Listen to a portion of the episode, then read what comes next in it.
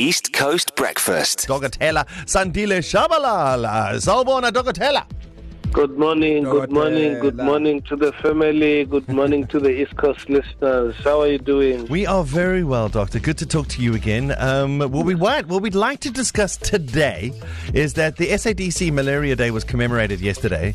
Can you unpack how big a health concern is malaria in our province? Which districts are we are we concerned about? In our province, we can report with great confidence that malaria has become less of a challenge compared to a few years ago mm. because we are now having very few malaria cases. Yes, there are at least three districts that would worry us. That is the district of Umkhanyakude, the district of Zululand, and the district of um, uh, King Cetshwayo. We have seen a few cases in eThekwini.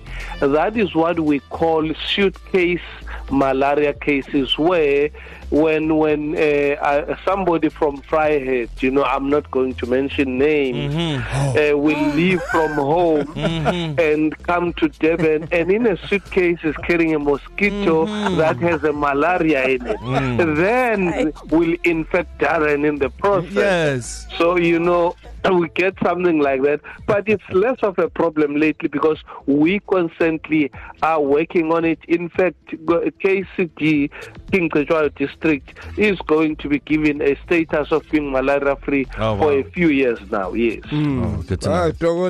Ah, No, you didn't say names, but we, we see where you went. Dokotela, quickly, some of the best ways to prevent malaria. One, there are creams that that are used. Two, the nets that are used when you're sleeping. But also, malaria come from the ponds that are around. So let the water flow instead of having stagnant mm-hmm. water around us. That is important.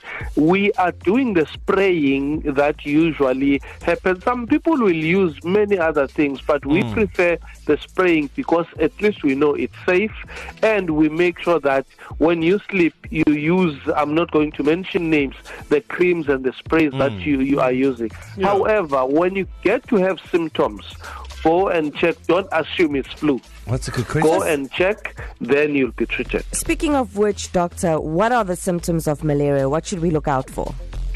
most of the time you would have a headache when it's severe you would have um, a vomiting confusion a very high fever. At least if you have these and you are in the areas that i've, I've mentioned Mkhanyakude king Cetshwayo, zululand among the differential diagnosis differential diagnosis means among the possible diagnosis is malaria. So once you get those at home go go go and check whether do you have it or not. Dokotela, they sound like the same symptoms for COVID.